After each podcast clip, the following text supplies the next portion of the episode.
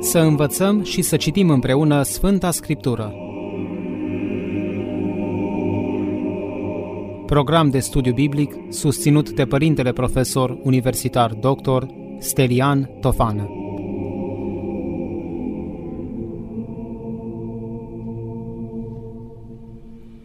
Dragi ascultători ai postului de Radio Renașterea, continuăm programul nostru biblic cu tema Taina Sfântului Botez, botezăm adulți sau copii, ce ne spune Biblia. Am văzut data trecută câteva lucruri legate de ceea ce înseamnă botezul, prefigurări ale botezului creștin în Sfânta Scriptură, urmând ca în seara aceasta să insistăm asupra efectului botezului creștin și asupra întrebării, botezăm copiii sau nu? Ce ne spune Biblia? Suntem îndreptățiți să botezăm copiii sau nu? Sau numai pe adulți? Așa cum o parte dintre creștinii de astăzi o fac. Ce ne spune Biblia în acest sens? Vă mai pun o dată cuprinsul pentru a putea să mă urmăriți mai bine, și anume preliminarii, prefigurare și anticipare, ceea ce am dezvoltat data trecută, instituirea botezului creștin. Vă amintiți că vă spuneam că nu avem date în Sfânta Scriptură legate de timpul sau de momentul în care Mântuitorul Hristos a instituit botezul creștin. Avem numai date care vorbesc de practica botezului creștin. Diferențe între botezul lui Ioan și cel al lui Isus, iarăși am arătat în ce constă botezul lui Ioan sau care a fost semnificația botezului lui Ioan. Vă amintiți acela de a fi un semn al iertării păcatelor sau al faptului că cineva a hotărât să schimbe total viața. Botezul lui Ioan nu ierta păcatele, ci era un botez spre iertarea păcatelor, în sensul că era un semn al deciziei omului de a-și schimba total viața și de a renunța la un trecut. Botezul lui Iisus este botezul cu Duh Sfânt și cu foc, adică cu acea energie a Duhului Sfânt care, iată, schimbă pe om total dintr-un om păcătos într-unul nou, fără de păcat, focul fiind o metaforă a exprimării energiei Duhului Sfânt, un Duh Sfânt transformator, adică a unei puteri duhovnicești, a unei puteri a Duhului Sfânt care îl schimbă total pe om. Și vă puneam atunci, data trecută, ca exemplu, Duhul Sfânt de la Cinzecime sau de la Rusalei, care a schimbat statutul apostolilor într-o clipă, din neînvățați în învățați, din fricoși în îndrăsneți, iar Duhul Sfânt care se pogoară peste apostol ia acest chip al limbilor de foc. Adică focul este cel care transformă și starea materialelor dintr-un statut într-altul. Știm foarte bine că fierul, pentru a putea fi făcut din el diferite obiecte, inclusiv obiecte fine de podoabă, el este roșit, este pus în foc și în momentul în care focul îl transformă într-o stare care nu se mai deosebește de foc, el poate fi prelucrat. Așadar, focul este simbolul acestei puteri a Duhului Sfânt care schimbă și care transformă radical pe om. Această schimbare radicală a omului se petrece în botez. De aceea botezul creștin sau botezul lui Iisus a fost numit botez cu Duh Sfânt și cu foc. Iar în seara aceasta ne vom opri asupra efectul botezului creștin, asupra întrebării botezăm adulți sau copii, ce ne spune Biblia? Și mă voi opri la două categorii de temeiuri, temeiuri biblice și temeiuri patristice. Când o să ajungem la temeiurile patristice, am să vă explic rațiunea pentru care le-am ales. Și ultima parte, concluzii. Și acum trecem la ceea ce urmează să dezvoltăm în seara aceasta, și anume la efectul botezului, să vedem care este efectul asupra omului, ce se petrece cu omul în momentul în care este botezat, ce se petrece cu făptura umană în timpul botezului. În Epistola către Galateni, în capitolul 3, versetele 27 și 28, Sfântul Pavel vorbește tocmai despre acest efect. Este unul din textele care vorbesc despre efectul botezului asupra omului. ce se întâmplă cu omul după botez. Iată ce se spune în această pericopă biblică, în acest text biblic. Câți în Hristos v-ați botezat, în Hristos v-ați și îmbrăcat. Nu mai este iudeu, nici elin, nu mai este rob, nici liber, nu mai este parte bărbătească și parte femeiască, pentru că voi toți una sunteți în Hristos Iisus. Să ne oprim puțin asupra acestui text. Sunt două idei mari în acest text care vorbesc de schimbare sau de transformarea omului. Prima este cea legată de îmbrăcare, și o să vă explic, iar a doua este legată de acea uniformitate. Și această uniformitate este și legată de națiune, și legată de sex, și legată de credință, și legată de stare socială. Cu alte cuvinte, ce înțelege Apostolul Pavel prin această uniformitate generală și universală ca efect al botezului creștin? Dragii mei, spune Apostolul Pavel că cei care s-au botezat s-au îmbrăcat în Hristos. Ce înseamnă această metaforă a îmbrăcării? Cum să ne îmbrăcăm în Hristos? Ce a vrut să spună Apostolul Pavel? Ce a înțeles Apostolul Pavel? Prin această metaforă a îmbrăcării, Apostolul Pavel n-a vrut să spună nimic altceva mai mult decât că prin botez ne schimbăm total și că după botez suntem recunoscuți după un alt statut, după un alt mod de a fi. Altădată vă mai dădeam aici un exemplu în acest sens legat de metafora îmbrăcării și vă spuneam că dacă peste drum vedem pe cineva îmbrăcat militar, o să spunem că, iată, dincolo este un militar. Dar dacă aceeași persoană va apare după un anumit timp îmbrăcat, spre exemplu, într-un echipament de sportiv, o să spunem, iată, un sportiv. Dar de fapt e aceeași persoană. Dar noi identificăm persoana respectivă după îmbrăcămintea pe care o poartă. Așadar, numim o persoană după îmbrăcămintea pe care o poartă într-un anumit statut social. Ei, același lucru se petrece și cu omul. Înainte de botez îl vedem pe omul vechi, iar după botez îl vedem pe omul nou, o făptură nouă.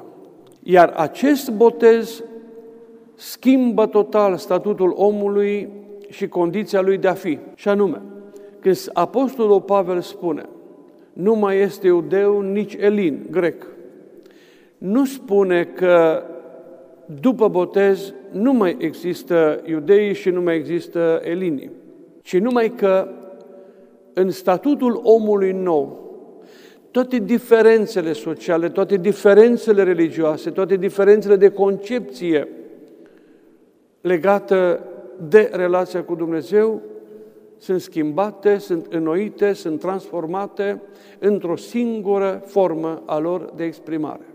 Adică și iudeul și elinul gândește la fel. După botez, în statutul de creștin, și iudeul și elinul se comportă la fel. Atitudinile sunt la fel. Cu alte cuvinte, nu mai recunoști diferențele naționale într-un creștin botezat, pentru că el se exprimă indiferent, repet, de etnie, de națiune, el se exprimă ca un creștin și atitudinea lui este una comună, aceea prin care Hristos lucrează mai departe în lume. Când spune nu mai este rob, nici liber, adică nu mai există sclav, nici stăpân de sclav, Apostolul Pavel nu spune că prin botez aceste categorii sociale au fost imediat eliminate. Numai că după botez, stăpânul de sclav vede în sclavul lui, pe fratele lui, pe egalul său, și după botez, robul sau sclavul vede în stăpânul său, pe fratele său, un fiu al lui Dumnezeu ca și el.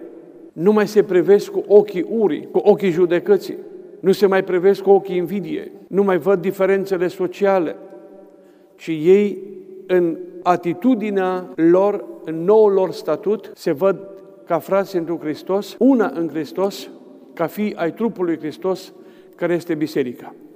Și așa mai departe, adică toate mentalitățile omului, modul vechi al omului de a se raporta la om, modul vechi al omului de a se raporta la sine, modul vechi al omului de a se raporta la divinitate, este schimbat total. De aici această uniformitate universală pe care botezul o aduce în statutul ființei umane ca efect direct al lui. Mergem mai departe la un alt text, o pericopă biblică, de fapt din Romani 6, 4, 11, unde în termeni teologici, ceea ce Apostolul Pavel dezvoltă aici se cheamă teologia botezului. Eu n-am să insist dintr-o perspectivă teologică, ci mai mult dintr-o perspectivă de exprimare omiletică, pentru a înțelege mai bine ce spune Apostolul Pavel în acest text. Haideți să-l citim. Așadar, Romani, capitolul 6, versetul 4 până la 11. Și Galateni 3, 27-28, să rețineți acest text, și Romani 6, 4, 11, cu referire la efectul botezului creștin. Așadar, prin botez ne-am îngropat cu el în moarte. Citim textul mai întâi și apoi am să vi-l explic.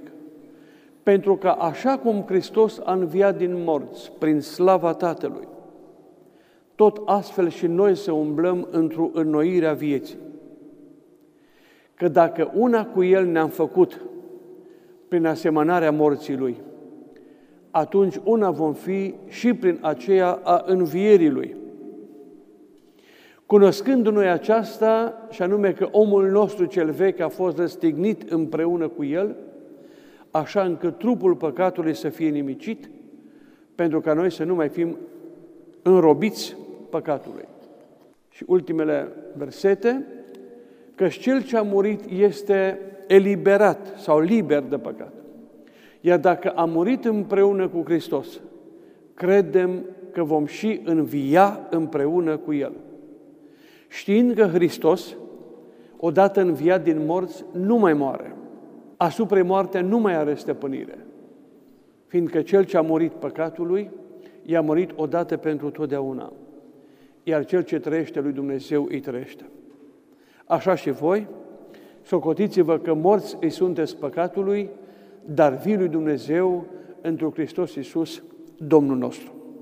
Acesta este textul și acum ne întoarcem să explicăm câteva lucruri de aici, câteva expresii. Sfântul Pavel spune că prin botez ne-am îngropat cu el în moarte. De fapt, ideea pe care Apostolul Pavel o dezvoltă în toate aceste expresii și nuanțele lor este aceea că prin botez murim cu Hristos, adică murim omului vechi, omul vechi este lepădat, este îngropat, rămâne în moarte și înviem în același timp odată cu Hristos la o nouă viață. Viață în care moartea nu mai există. Nu în sensul că nu mai murim, ci moartea ca și condamnare veșnică. Deci după botez, moartea capătă un alt sens, cu totul altul, și anume acela de a trece de aici dincolo. Moartea nu mai devine o condamnare, moartea nu este nimicire totală, ci trecerea de la un statut la alt statut. Așadar, ne-am făcut vii cu Hristos prin botez, murind cu el în trupul păcatului și înviind cu el într-un trup nou.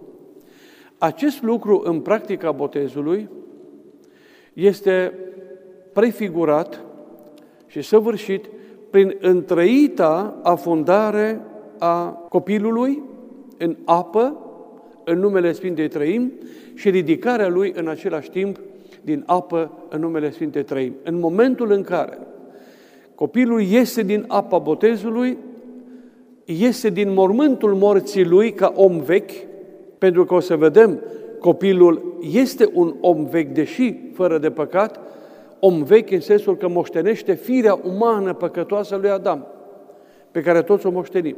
Să vă explic când ajungem acolo. Și în momentul în care iese din apa botezului, el este un om nou. Acolo, în apa botezului, în scufundarea copilului, se petrece moartea omului vechi, răstignirea lui în același timp, rămânerea lui în apa botezului și ridicarea în același timp într-un statut nou în Hristos, în care, așa cum vedeți acum, împreună cu Hristos vom fi veșnici. Adică în acest nou statut vom fi veșnici, moartea nemai stăpânindu-ne. Și ultimul verset, voi socotiți-vă, spune, morți păcatului și vii lui Dumnezeu întru Hristos Iisus. Adică acest verset atrage atenția tuturor creștinilor. Cum trebuie să se comporte după botez sau să înțeleagă ce a însemnat botezul pentru fiecare în parte, adică omul vechi părăsit și îmbrăcarea unui om nou, a unei făpturi noi. De fapt, ultimul verset de aici, din Romani 6, este un imperativ pe care să-l punem în viață, mereu amintindu-ne de statutul noii făpturi pe care am dobândit-o prin botez. Așadar, toate actele și etapele înnoirii în botez se săvârșesc împreună cu Hristos. Apare de mai multe ori acest cuvânt, iată, am murit împreună cu Hristos, înviem împreună cu Hristos. De mai multe ori acest cuvânt care arată că toate actele care ne trec de la statutul vechi la statutul nou, de făptură nouă în Hristos, sunt săvârșite împreună cu Hristos.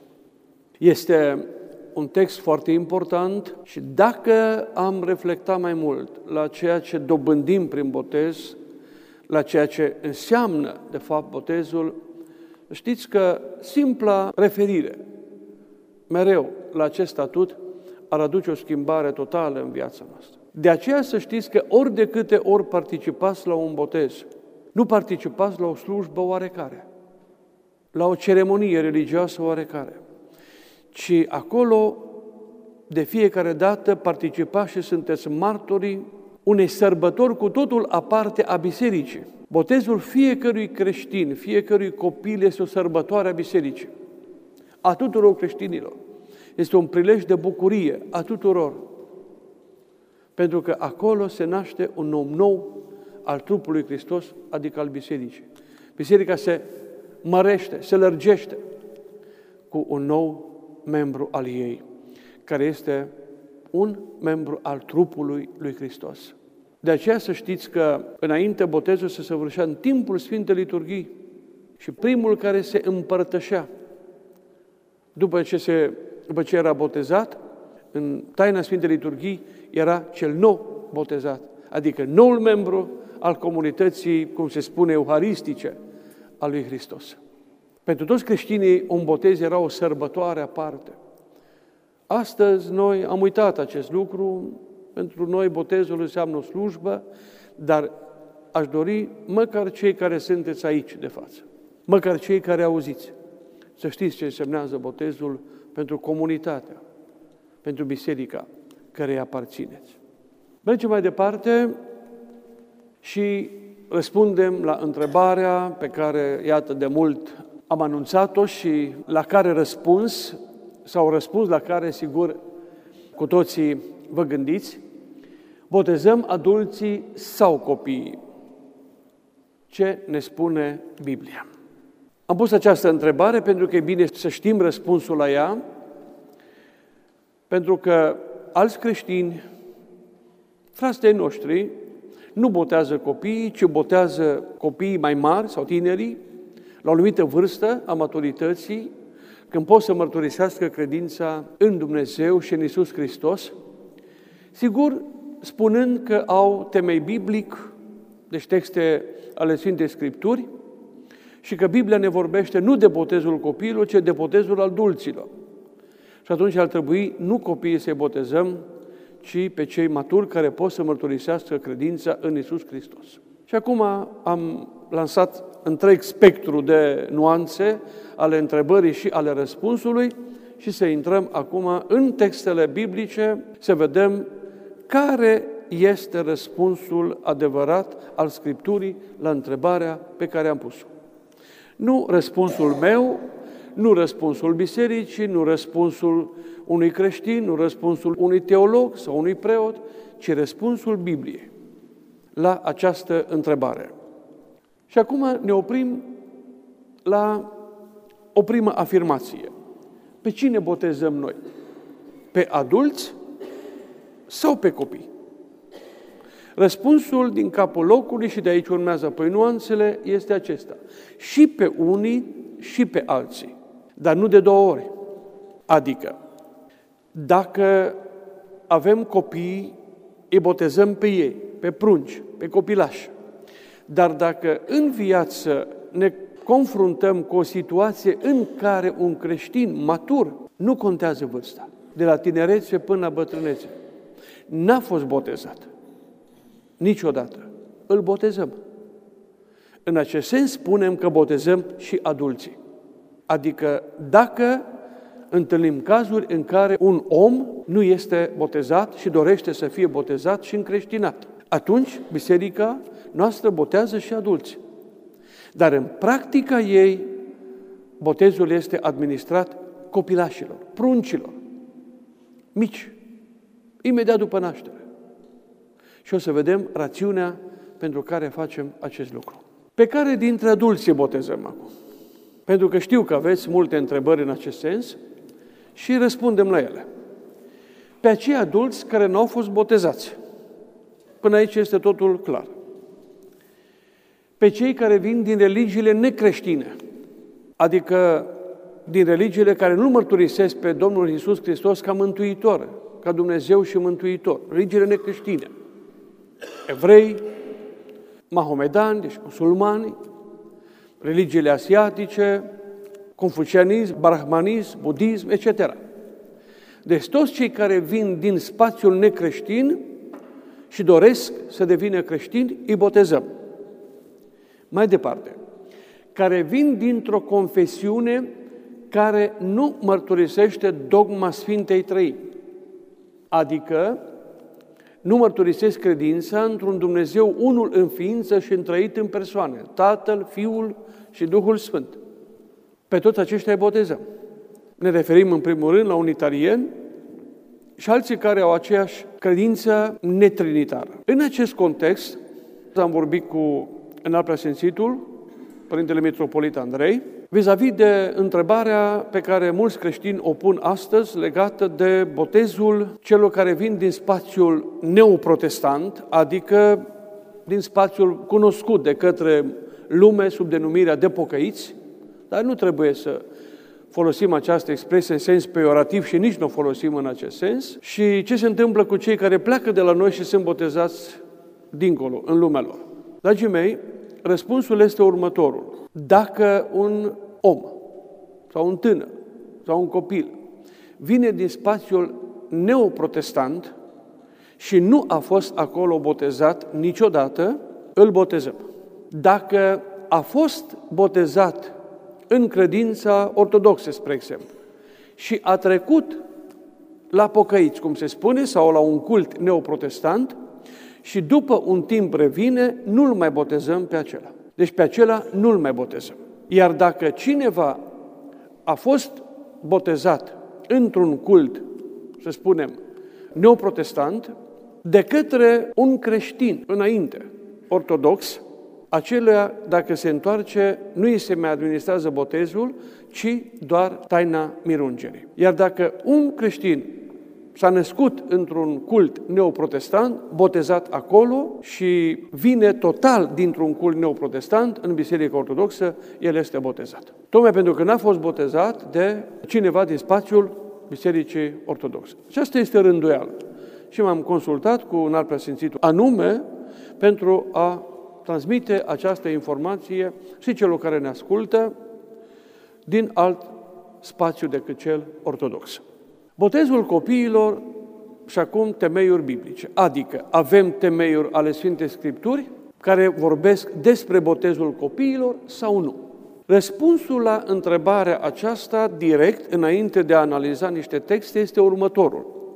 Nu avem mărturii directe, dar avem mărturii indirecte și logica lor este suficientă și pe acestea o să le vedem.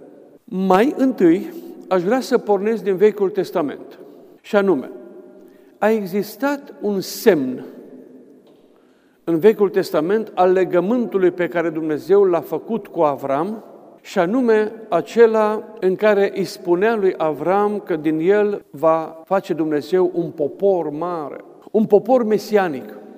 Poporul mare din Avram era poporul viitor mesianic care va crede în Iisus Hristos. Și acestui Avram, acestei promisiuni mesianice, Dumnezeu i-a dat un semn, după care ea trebuie să fie recunoscută. și anume practica tăierii împrejur a copiilor la evrei. În Cartea Facerii, capitolul 17, 9-14, citim ceva în acest sens. Această tăiere împrejur, această practică la evrei, acest semn al legământului pe care Dumnezeu l-a făcut cu Avram și cu urmașii lui Avram, preînchipuia atunci botezul creștin. Mai multe vom vedea data următoare.